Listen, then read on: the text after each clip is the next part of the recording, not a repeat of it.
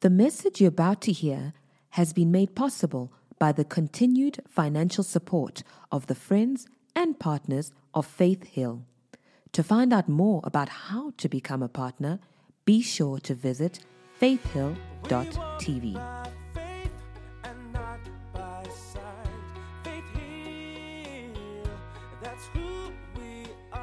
It is uh, always uh, such a blessing and an honor to be here every year and to be able to share uh, the gospel and to share what God is doing here uh, in Johannesburg.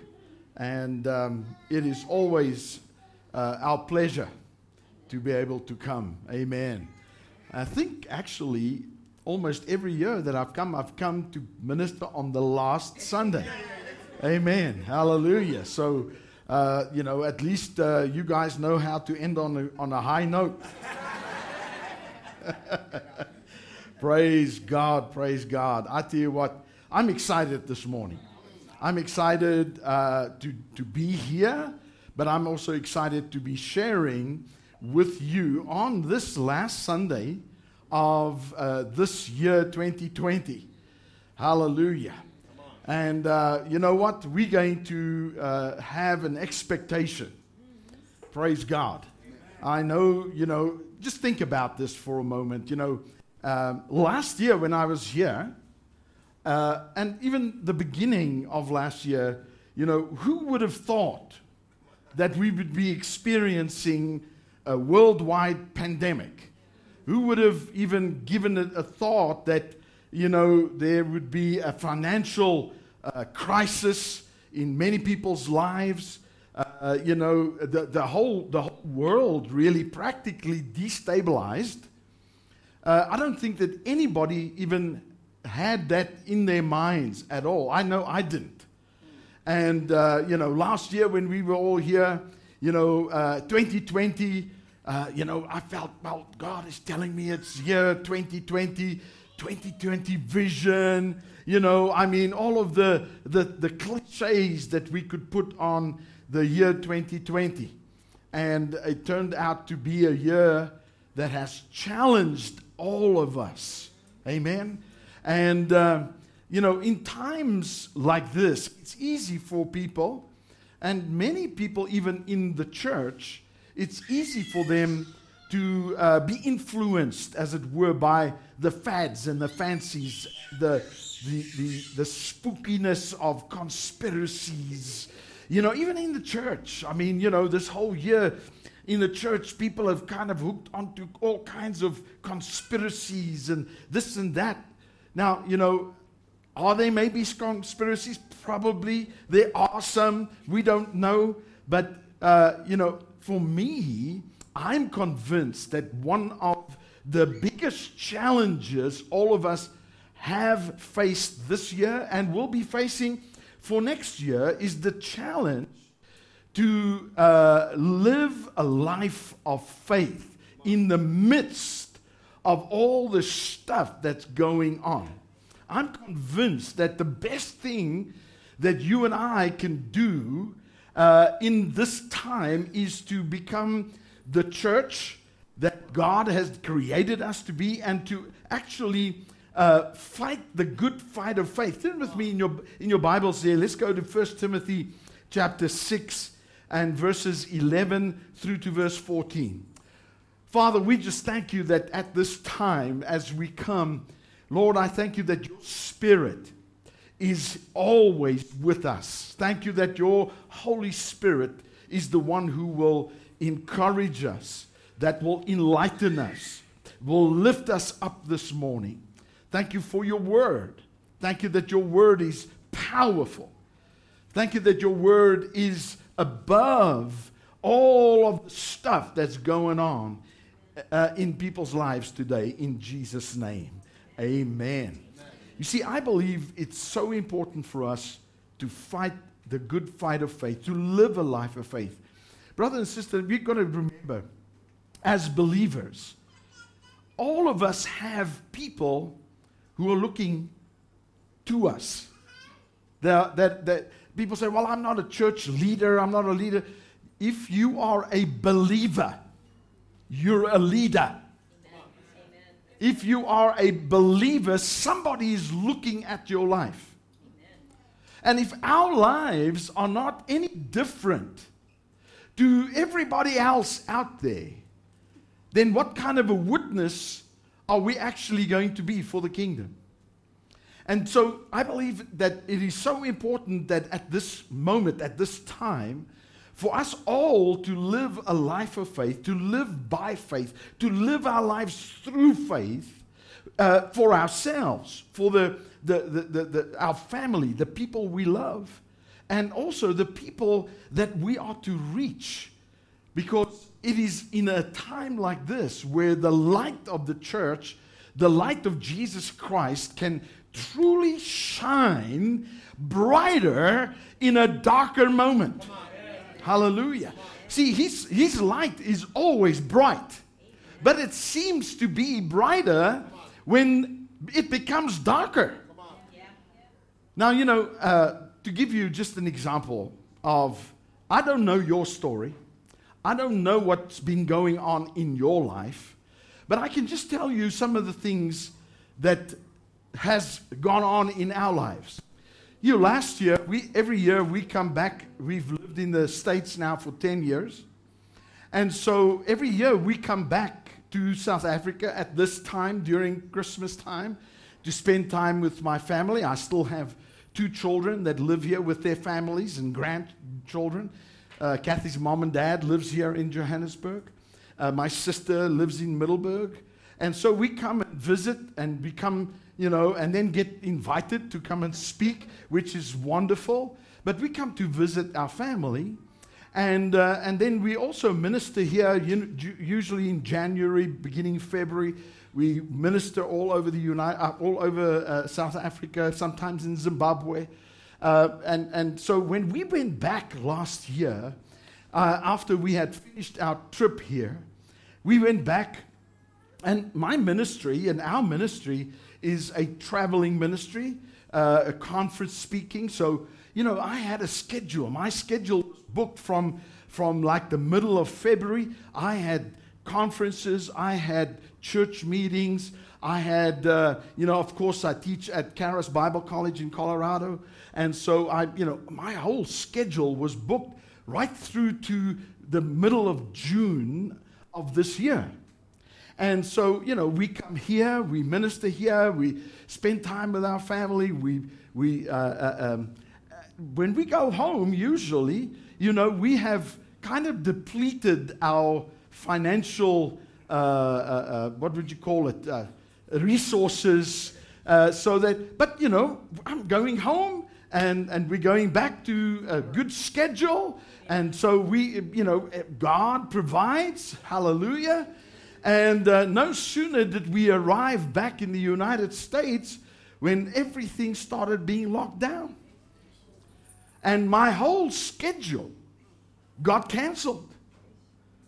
And I mean, I, I, I looked at Kathy and, and we, were, sorry, we were hoping that, you know, some of the meetings would still continue, but just one after another, the conferences got canceled, the church meetings got canceled, even teaching at Charis uh, got canceled.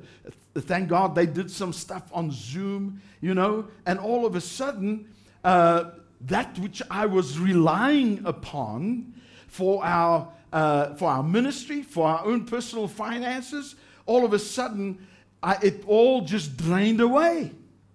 And I can remember, you know, sitting in one day and I said to Kathy, I said, all everything is canceled. What are we going to do? You know, I mean, financially, I don't know if we can we can maybe make it another month. And so all of a sudden, and so uh, you know, we, we we prayed about it. Uh, of course, we we trusted God, and within within a week or two, uh, at home, our uh, microwave it's a built one of those built-in microwaves, you know, big, not just a little one that you can go buy at game. It's a big one that's built in. I, I, that broke, and so now, now I've got to, I've got to replace that. Uh, a, a week or two later, I was uh, eating something very, I, I don't know, it wasn't even something I, I broke one of my crowns on my tooth. Now, you know, I, let me tell you, you know, if, you, if you go to a dentist in America, it, it, it can cost you the same price as buying a car. I mean, they are, they are, uh, you know, years ago, Kathy had some dental work that we got quoted in America $25,000 to do the dental work on her mouth.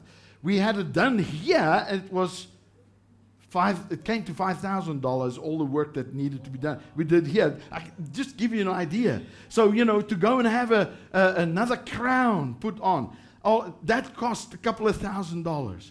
And then, no sooner, about uh, uh, not even three weeks later, uh, you know, we had a, our, built in double ovens in the house. All of a sudden, Kathy came. One day, she switched on the oven to start cooking some, or I think she wanted to make some rusks for us. You know, we, we, we make our own rusks. Uh, and, you know, we don't have Ouma there. So we, so we have our own rusks in South Africa. She put on the oven, and I mean, don't take my rusks away, you know. Put it on, the whole thing broke. So now I, now I have to replace that. And then, you know, as we were going through the, uh, the month after that, uh, our car, uh, I had to, the one tire got a problem. And so I said, well, I, you know, I go, I'll go put on a new tire. Oh, no, no, no. If you, on this particular car, if you have replaced the one tire, you have to replace them all. It's an it's a SUV, uh, all-wheel drive, and it messes apparently with uh, with and and so I had to replace. I mean, just one thing after another.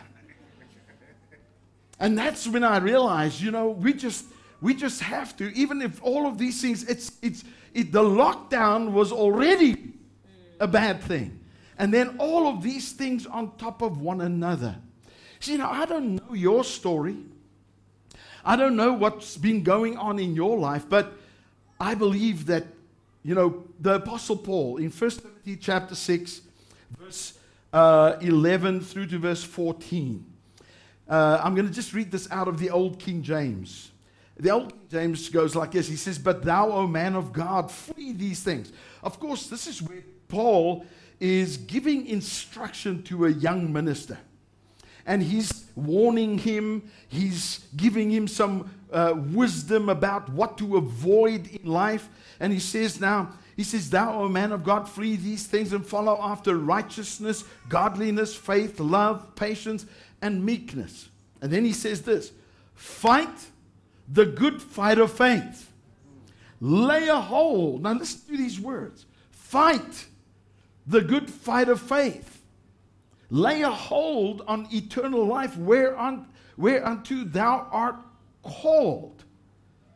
I want you to listen carefully. What he's saying is this He says it's going to take a fight of faith to lay upon uh, the e- eternal life or the Zoe life. That eternal life there is not just, unfortunately, you know, the, the way things are translated in our English language. We sometimes so miss so much. It says eternal life, so we think about, you know, we're going to live forever. And, and listen, let me tell you, if eternal life only meant that I'm going to live forever one day with the Lord, that's pretty good, right? But it's way more than that. It's a quality of life. You have been called unto the, the, the eternal Zoe, the life of God, the same life that is sustaining God on, uh, on his throne, that has in all eternity sustained God, you and I have been called unto that kind of a life. Amen. That's your calling. Oh, it's my calling to live, experience this life that says, uh, Whereunto thou art also called, and has professed a good profession before many witnesses. He says, I give you charge. Paul says, I give you a charge. The, the word charge there in the Greek literally means an authoritative prescription. You know how that if you go to the doctors and uh, the doctor examines you, say you have you some kind of an ailment, and the doctor examines you, and he writes out a prescription. A prescription is something for you to follow for your benefit. And so this is exactly what uh, Paul is saying. He says, I give you charge or an authoritative prescription um, that says, uh, in the sight of God, who quickeneth all things, and before Christ Jesus, who before Pontius Pilate witnessed a good confession, that you keep this commandment. Now, again, that word commandment is authoritative prescription. That you keep this authoritative prescription without spot, unrebukable, unto the appearing of our Lord Jesus Christ. You see, Christianity, over the years, uh, there has been a lot taught on faith. You know, uh, I come, of course, in my young age, I, uh, I come and have come through, you know, the late, the early uh, 1980s with the faith movement, and thank God for the faith movement. I wouldn't be here if it wasn't for the faith movement. But, you know, so much has been taught on faith. There's, there's so much has been taught on the importance of faith. There is so much information today. Books have been written. I mean, there's, there's courses that you and I can get on to, to uh, learn about faith and learn uh, how we live faith and to learn the importance of faith. But yet, I find that even still today, the majority of people are still in a place where they're confused about, uh, or let's put it maybe this way, have a misunderstanding about living a life of faith. For so many people, there's almost this unnatural uh, struggle the moment they want to step up and follow the prescription of Paul. Fight the good fight of faith. For so many people, and, and, and I know for myself, this is something I've witnessed in my own life over and over again. Uh, and, and the moment when things start going skew in your life and you, and you get, get up and say, you know what, I am going to live by faith, I'm going to trust God, there's almost this, this, uh, this unnatural resistance that, that happens uh, that, that brings people down to a place where they struggle to actually step out and actually start trusting God. You know, the majority of preaching and teaching that I've heard over the years, especially on faith and living a life of faith, has really uh, been presented. Now, I want to qualify this so that because this is going out you know, I want to qualify this when I, when I say this. I'm not always sure if it was taught this way, and, or, or, or, or if it's just the way I interpreted things. I think it's maybe sometimes a mixture of the way we interpret things and the way things have been taught. But I found that for so much of the teaching that has been taught on faith, it's been presented in a way that living a life of faith really is only for the strong. You know, you listen to many people teach about living a life of faith and me be a man of faith, be a woman of faith. It's always it's always encouraging you to be strong. If you're going to be strong enough, you're going to be a strong Christian. If you're going to be a mature man of God, if you're going to be a disciplined man or woman of God, you know, a man of faith is a disciplined man. You know, you can get some good amens from that. It's about the healthy and the bold. Oh, be bold. Come on. and you know, uh, and so what, what this does uh, for many people is that uh, a lot of people listen and, and, and have been taught or have been uh, presented the gospel in, in that way. And, and the truth is, the truth is that most people that come to church uh, live really sometimes less than ideal lives. Um, it didn't go down the same. That's true. I mean, the most of the people that come and sit are not necessarily the bold and the strong. Most of the people in church are not necessarily the most mature. I, I, is it, I, I, Pastor said, all of us. I agree. And sometimes when we look at it from that way, see, the truth is that the majority of people that we come in contact with are people who are weak, people who, who are hurting, people who are wounded, and, and people who are afraid. You know, even now, in this time that we're living in, all you have to do is walk around and walk around in the malls, walk around where people gather and see the fear on people's faces. And so, if we say that we're going to live a life of faith, if I encouraged you today to live a life of faith, but in order for you to live a life of faith, you need to be strong and you need to be bold and you need to be the mature, then most of us are disqualified. Amen. Hallelujah. You see, I don't believe that people, people don't want to live by faith. It's just that what we've done is that we have, and when I say we, I believe as preachers and teachers, we've somehow uh, caused people to be disqualified from living a life of faith. And instead of stepping out and living a life of experiencing a life of faith, so many people are stepping back and saying, you know what, I, I, I, I, I don't qualify. I can't do that. God's not going to come through for me.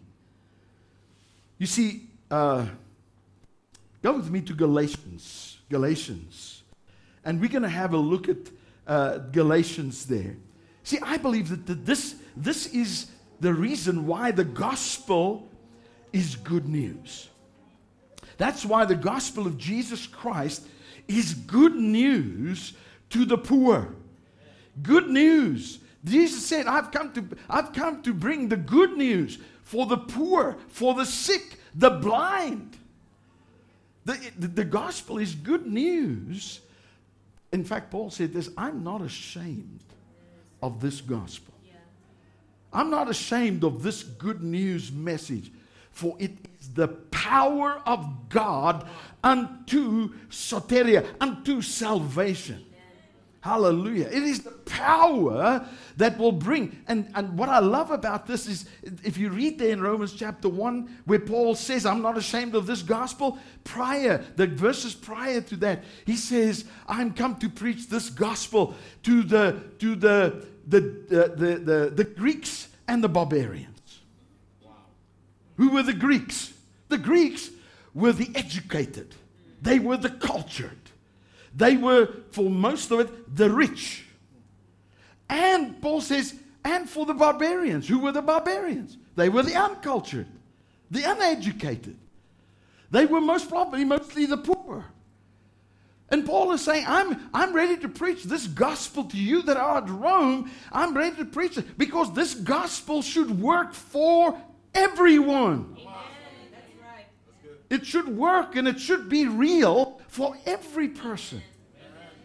You see, I believe that walking and living a life of faith, and I want to encourage you this morning I want you to be able to, to end this year and enter into the new year knowing that you can, you can begin to live a life of faith, and it begins by knowing who you can go to. Turn to your neighbor, turn to your friend, turn to your, your enemy. I don't know. You know, just, just say to them, you need to know who to go to. You need to know to turn to. See, the beginning of faith is knowing who you can turn to. The beginning of faith is knowing that our focus is not upon our faith. Oh, come on now. See, the focus is not on your faith. What I mean by that the focus is not on your ability to produce enough faith for your situation. Oh, hallelujah. It's not about focusing on do I have enough faith? Do I have faith for this? What faith is it going to take? You know, do I do I have overcoming faith? Your focus is supposed to be on the one to whom you're turning. The one whom you're looking at. Because you see, I, I always say this, and, and I don't want to digress here, but I always say this. I say, Jesus had faith for, you need to have faith in. See, everything you're facing today, Jesus had faith for the answer. Oh, you didn't, you didn't, you didn't hear what I'm saying. Jesus is the one who has faith for your healing, not you. Well, I don't know if I have faith for healing. You don't need faith for healing. Jesus had faith for your healing. Well, I don't know if I have faith for God's uh, prosperity in my life. Jesus had faith for your prosperity. And he showed us his faith never fails. All you are called to do is turn to the one you can believe in. Hallelujah. See, when you realize that it is his responsibility to believe, and he has already believed for anything and everything that you're going to need for life and godliness. He has already believed for it, purchased it, got it, and all it takes is for us to believe in him. Hallelujah. Man, I tell you, that, that, that's a whole teaching all by itself. But I, you know, once you can understand that, Galatians chapter 5 and verse 6 says this. and this is the key for me. Paul says, and, and I'm going to read this out of the Amplified Version. It says, For we, for if we are in Christ Jesus. Now, if you're a believer, if you're a believer, is there any believers here today? One, two, three. Oh, so if you're a believer, then the scripture says you are in Christ Jesus. It also says, and Christ is in you. But, but the emphasis here is you are in Christ Jesus. Uh, you, you, you don't go in and fall out every now and then. Oh, did you hear what I'm saying? You're not in Jesus one moment and then the next moment you fall out. No, you're in Jesus and you're there, and nothing, the Bible says, nothing can take you out of his hand. Nothing. You understand? Nothing means nothing. Yes, but Arthur, what if? No, not even the what ifs can take you out. Amen. You are in Christ. He says, For if we are in Christ Jesus, neither circumcision or uncircumcision counts for anything. Man, I can't even go there yet. But I want to go to this. He says, But only faith. The King James says, The faith that works by love. Faith that works. You see, you might be here and you might say, you know, well, I've stepped out in faith, but it's like my faith doesn't work. See, faith can only ever work in love. Boy, I guys, if you can get, listen to the Amplified. Amplified says, but only faith activated and energized and expressed and working through love. Now, I know that over the years, I have heard many people teach on this. In fact, I taught on this many a years. And my emphasis was always on this. Well, if your faith is not working, it's because you're not loving enough. Because faith works by love.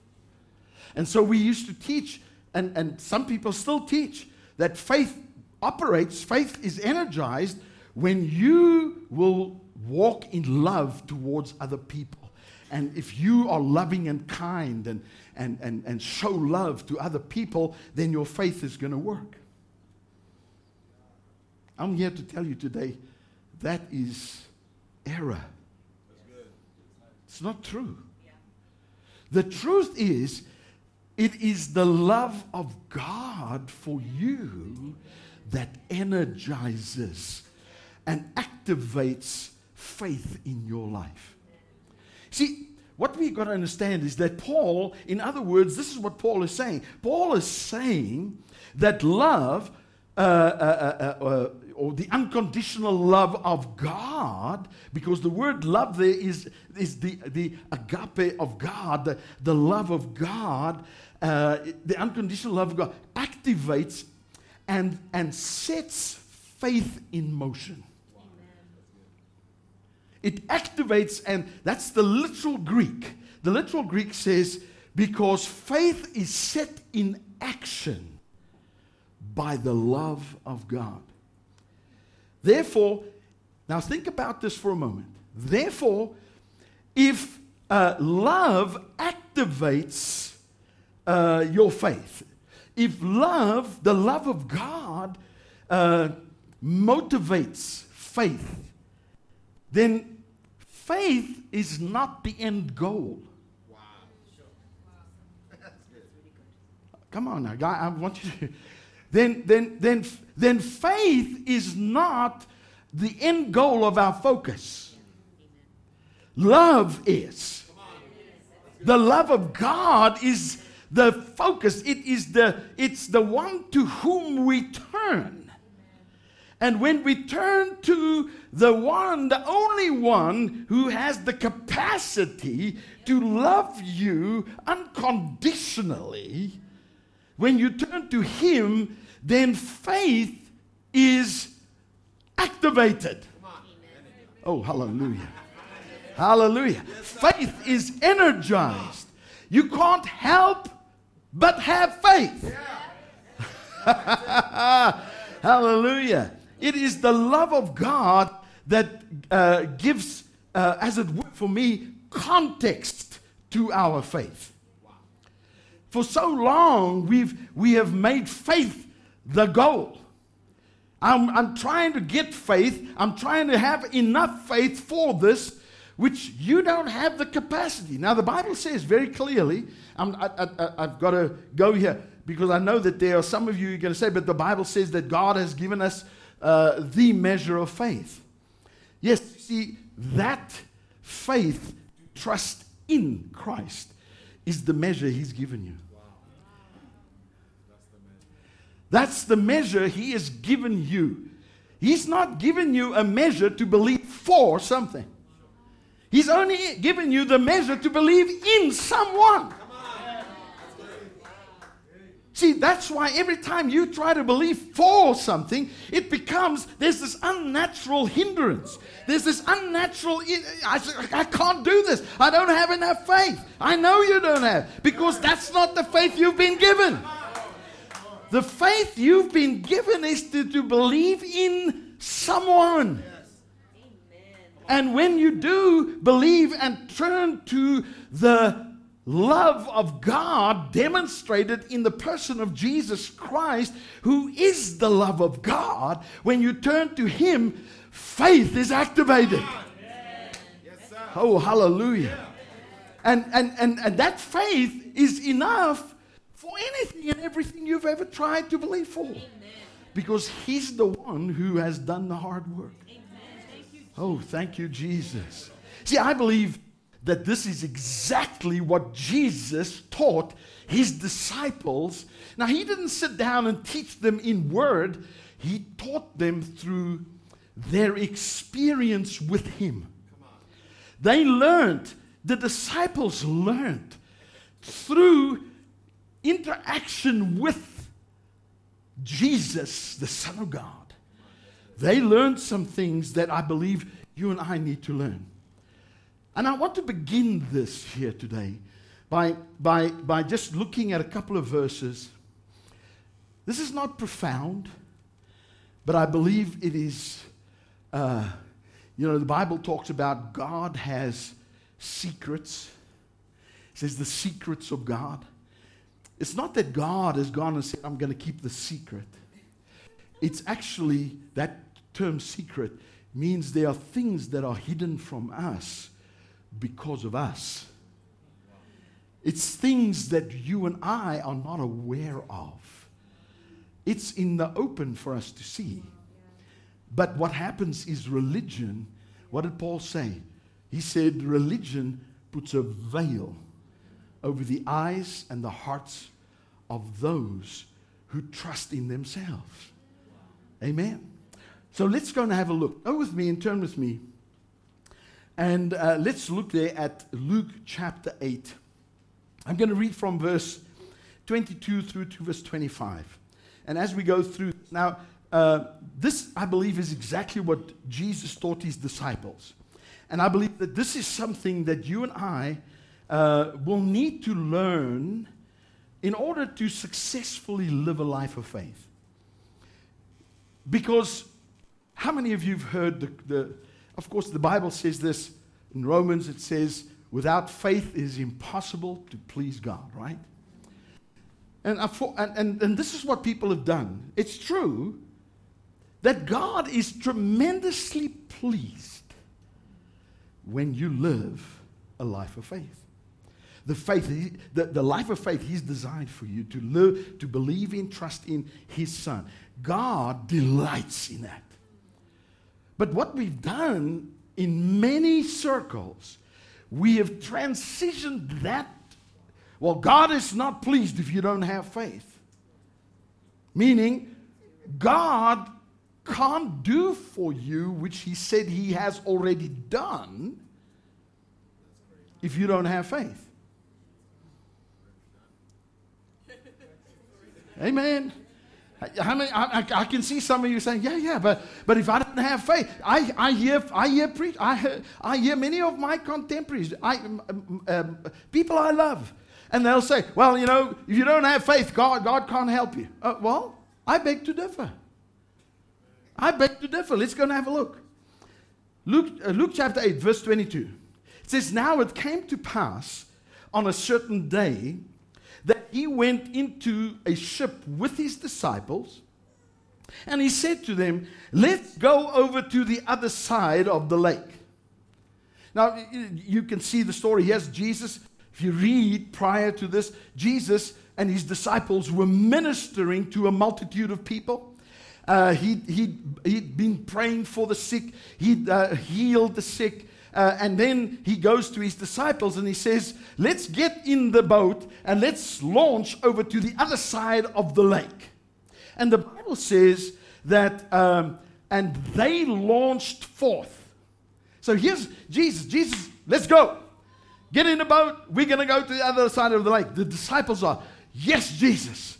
Ah, we're going to trust you. We're getting in the boat. And so they are immediately in a place where they say, you know what? I'm going to trust God here. I'm going to trust Jesus here. We're going to get in this boat. We're going out over to the other side of the lake. Now, now, watch what happens. So they step out in faith. They step out in faith, trusting Jesus. How many times have we not got to the place where we, where Jesus, where the Word of God instructs us, and we say, Yes, I'm going to trust you. I'm going to launch forth, Jesus. And so you, you launch forth, you start. It's like this year, you know, all the stuff that's been going on. You know, I'm going to trust you, Lord. I'm going to do this, man. I tell you what, you might even call the pastor and say, you know, Pastor, I tell you what, I'm tired of, of losing. I'm going to take this by faith. And then you step out. And it says, but as they sailed, he fell asleep. Sometimes it's like when you start to trust Jesus, it's like he falls asleep. and you know, have you ever thought about that? For it's like I'm going to trust you. I mean, you're expecting Jesus to be right there and say, "Come on," and then all of a sudden it's like Jesus. See, Jesus falls asleep Because he knows the future. He knows exactly that if you step out, he doesn't have to go and sit on the throne and go, mm, oh, Am I? I'm trusting. It's done. You know, when, when your work is done, you chill.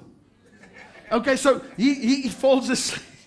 he, they launch forth, Jesus falls asleep, and there came down a storm of wind on the lake. Now, I want you to listen to these words. And they were filled with water and were in jeopardy. Everybody say filled, filled. With, water. with water. Notice it doesn't say. I don't know.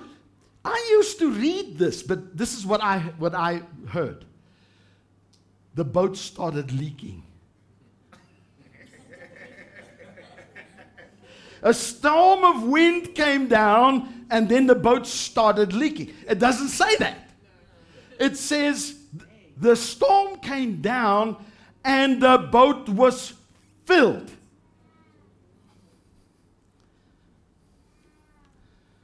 This bottle, there's little left there, but it's but for all intents and purposes, it's it's filled.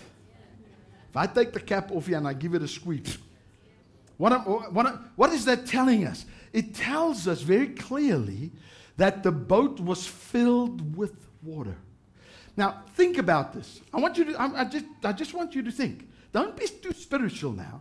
Just think about, no, really. Because sometimes we read things so, and we're so spiritual that we don't get. The boat was filled with water. Have you ever seen the kind of boats that they used to sail in in those days?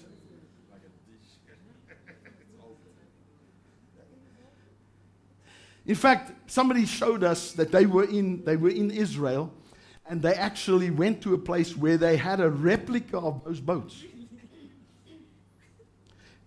It only had a, four, I think it was a four foot draft. That means from the edge of the brim of the boat to the bottom of the keel was four foot. If those boats were filled with water, only went one direction, and it wasn't to the other side. It only went down. Do you understand? I mean, this is not the boat is starting to leak, but it's at, thank God it's still afloat. No, this boat is filled with water. I want you to see something that these guys didn't even realize. The boat was filled with water, but they didn't sink. Oh, come on, give the Lord a hand. The boat was filled with water and it didn't sink. Sometimes the stuff of life can fill your boat and you think you're drowning, but the truth is you're still afloat. you know, just because your boat is filled doesn't mean you'll sink. So there, now it says, and they came to him. So can you imagine the disciples? They are wading through the water to get to the back of the boat. I don't understand how Jesus could be sleeping on a pillow at the back of a boat. See, I've been in the Navy, I was in the Army. I know what it's like to sleep on a pillow that's wet. You don't sleep. Jesus, that, but these people are wading through waist high water in a ship, which is not sinking. And they come to Jesus. And it says that uh, they came to him. You know, the, the, that word there to, to fill in the Greek, to be filled in the Greek literally means to fill to completion. Amen. And they came to him, woke him, say, Master, Master, Master, we perish. And he, now listen to this. He arose, rebuked the wind, the raging of the water, and they ceased, and there was a calm. They most probably had to start throwing all the water out the boat. Right? And notice here, now listen to Jesus. And he said to them, Where is your faith?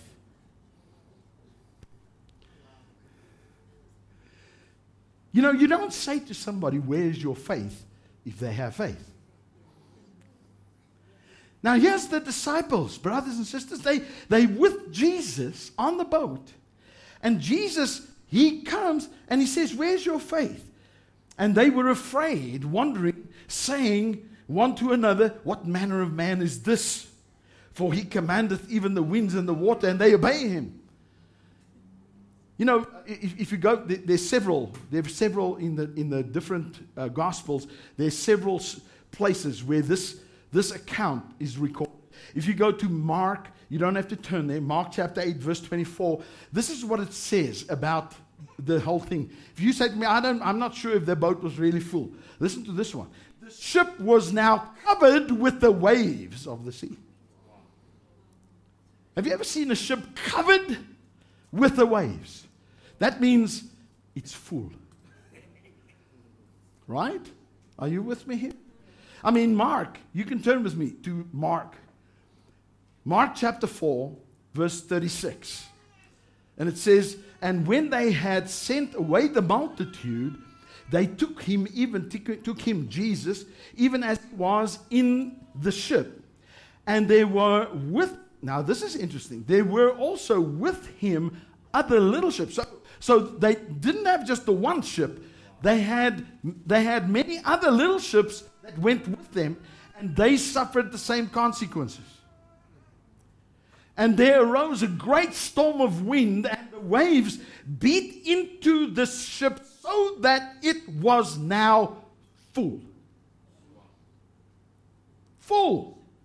The word there, it was now full, or to, to, to uh, yeah, it was now full. That phrase in the Greek means to fill entirely.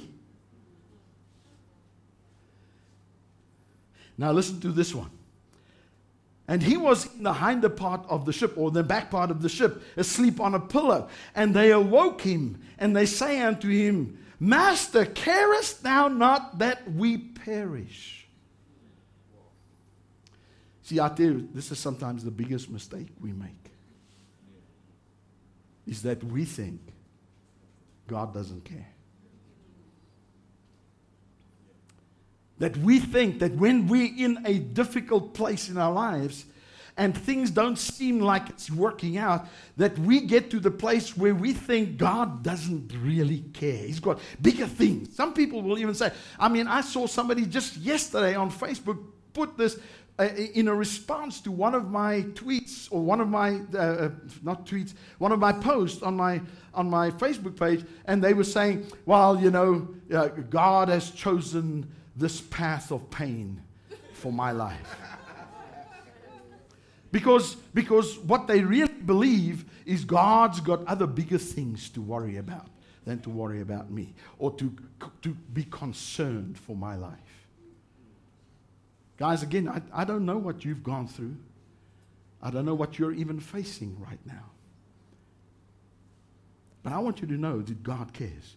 And this, this is what Jesus taught his disciples right here. He says, Carest thou not that we perish? And he arose and rebuked the wind and said to the sea, Peace, be still. And the wind ceased, and there was a great calm. And he said unto them, Listen to why are you so fearful? How is it that you have no faith? Can you see? Can, I want you to see that. Can you see the disciples had no faith? Now, how many of you know Jesus could walk on water? In fact, Jesus proved the day that he walked on water he actually was going to pass by his disciples who were in the midst of a storm on the sea or on the lake. That means that Jesus didn't only walk on calm waters, Jesus could walk on a stormy sea of water. I want you to see Jesus did this is what you don't see here. Jesus doesn't when he looks at the disciples and he sees the storm and he sees the boat is filled with water, Jesus doesn't get out of the boat on the water and say to his disciples, Where is your faith? How is it that you have no faith? Don't you realize that if, if you could just, if one of you could just have shown me a little bit of faith, I could save you. He didn't get out the boat and say, All you needed to do is have a little bit of faith and I could save you. But now, unfortunately, because you have no faith, I can't save you. I love you. I've, I've, been, I've been there for you. I've done everything for you. But because you have no faith, bye.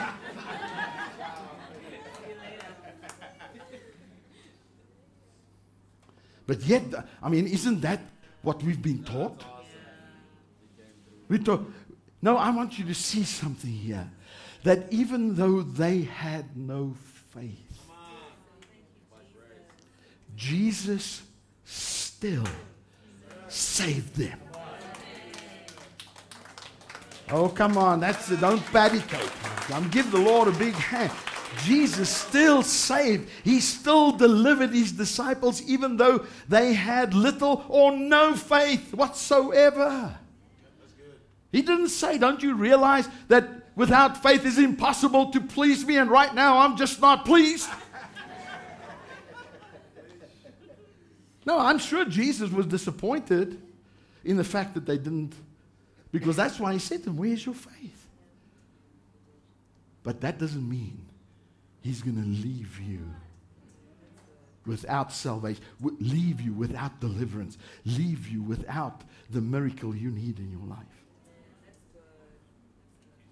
See, what they discovered, Jesus caused them to realize that to God, people are way more important than their ability to have everything just right.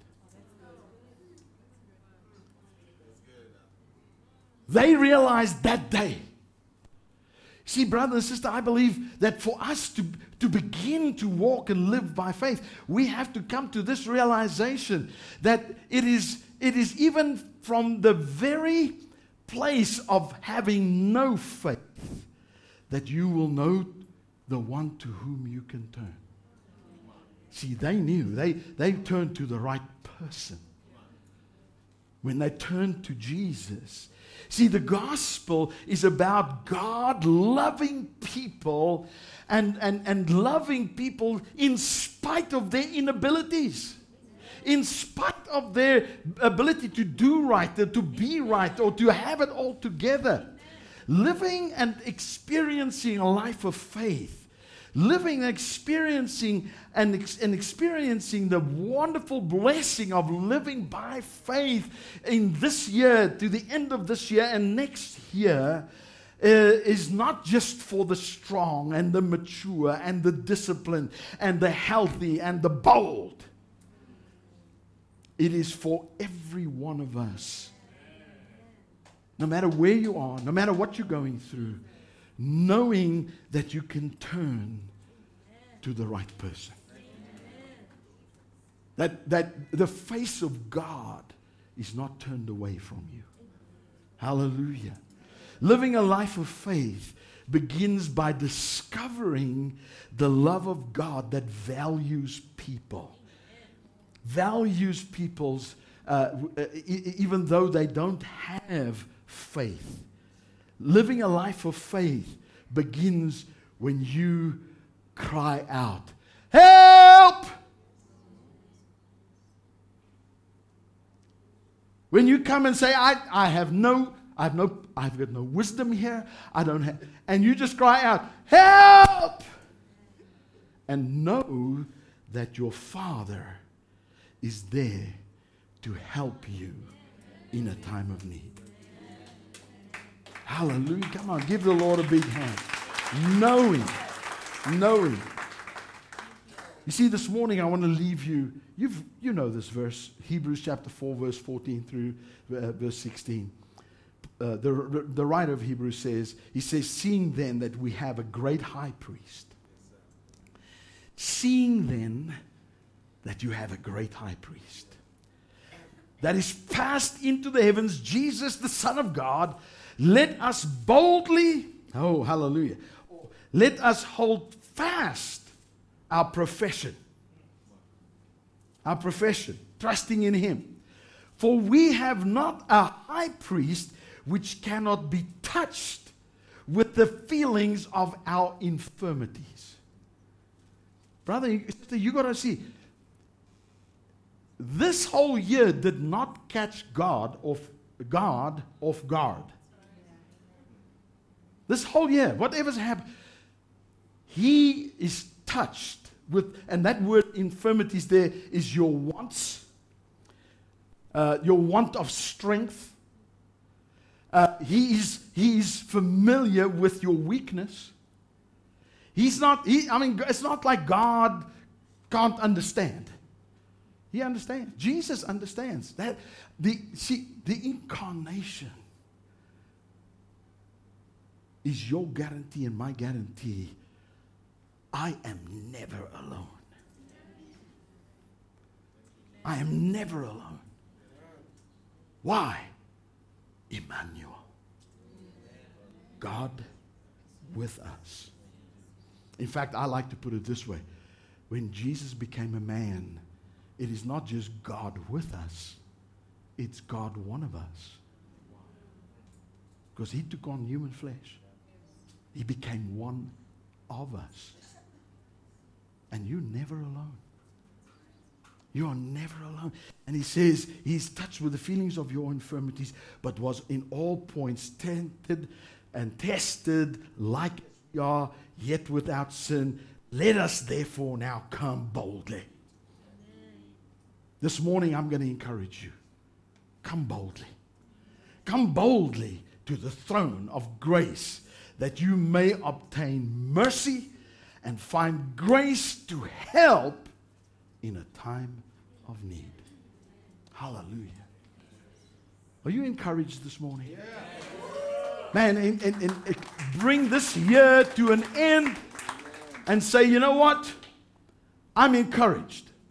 And I am going to come boldly to the throne of grace. Hallelujah. Where God doesn't have a stick to beat you,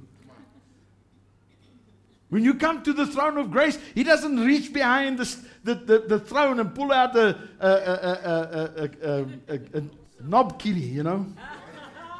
What do they call? What do they call? A sjambok. He doesn't. He doesn't. Ah, why don't you believe? No, no, no. When you come to his, his throne of grace, the only thing you receive is mercy. God Mercy means God treating you better than you deserve. Oh, hallelujah. How many of you are ready to come boldly this morning? Let's all stand together. Let's all stand together. Hallelujah. Thank you, Father. Thank you, Jesus. You know, I'm, I, I don't want to, you know, just cause this service to go on forever. But I really want to encourage you. If you hear, if this message has encouraged you and you say, you know what? I know the one to whom I can turn. And I want to come boldly. Then I want you to just step out to pray with you. Would that be okay, God? Hallelujah. Like I said, I don't know your story. You know, when, when Kathy and I, just a couple of months ago, we've now been through this lockdown. Our ministry, basically, of what we do came to a halt. And just when the when when when the, the fall, autumn started, Kathy and I were sitting on our deck at our home. And I looked back and I said to her, How did we make it through this? Everything fell apart. Remember what I said earlier? Every meeting canceled. finances seemingly dried up. But it was the most amazing thing. Was it five, six months afterwards? Six months after everything. We were sitting there, and Kathy and I looked at each other and said, Our ministry has got more money in the bank than we even have had ever before. Savings, savings. Personally, our personal finances. I mean, I, I shook my head. I said, How is this possible? Because everything that I was expecting is the way that I was going to provide fell away. But God, supernatural. I'm telling you, it's supernatural. Used people, used circumstances, used situations to prosper our ministry, prosper us to a place where we came through, and Kathy and I just shook our heads and say, I mean, we should actually be bankrupt. I mean, at, at, when when this all happened, Kathy's like, "How are we gonna? How are we going to go back to South Africa to go see our family? We're not gonna have the money." Man, our tickets and stuff were paid two months ago already.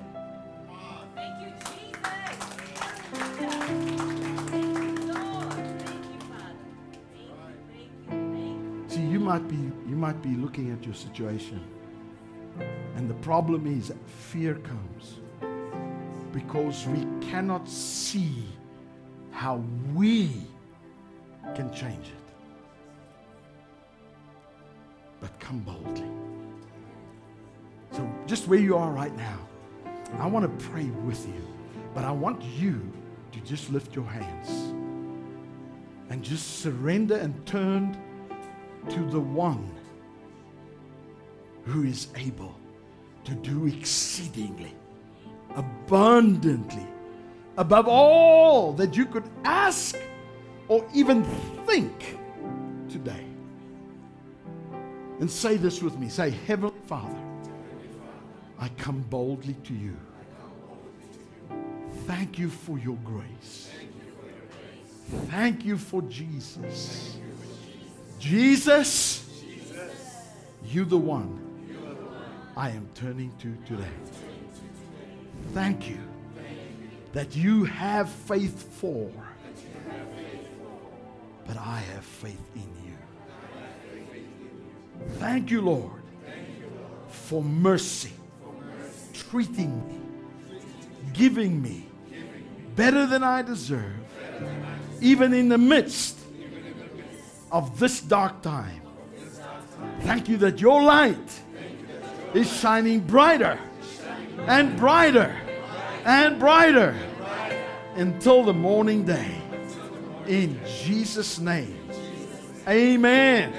Amen. Hallelujah. Now, I want you to go and I want you to have an expectation. I'm, I'm telling you, I mean, Kathy and I, we're not, we're not out of the woods yet. You know, I mean, we still got to go. But I want to tell you, I have an expectation. I have an expectation that God is going to and is doing and has already provided for everything I'm ever going to need. I mean, our situation was so dire that we were saying, Are we going to lose our house? And I look back now and I see that ain't going to happen. Hallelujah. Amen. You might be looking and say, Well, I'm going to lose this, I'm going to lose that. No, let me just tell you now. God didn't prosper you to see you lose it all. Amen. Hallelujah. Are you going to go trusting? Expectation. Man, I tell you, when you see somebody today, I love this man's mask. He's got a big old smile on that. Let them see that smile. Let them ask, What are you smiling about? Say, I have an expectation. I have an expectation. Hallelujah. Because everybody's walking around, oh, oh, they have an expectation, but they expect it to get worse. I'm expecting it to get better. Hallelujah. Amen. God bless you guys. So good to have spent this time with you again. Hallelujah. Praise God. We hope this message has been a blessing to you. Thank you for listening. To find out more about how you can become a partner, visit faithhill.tv today.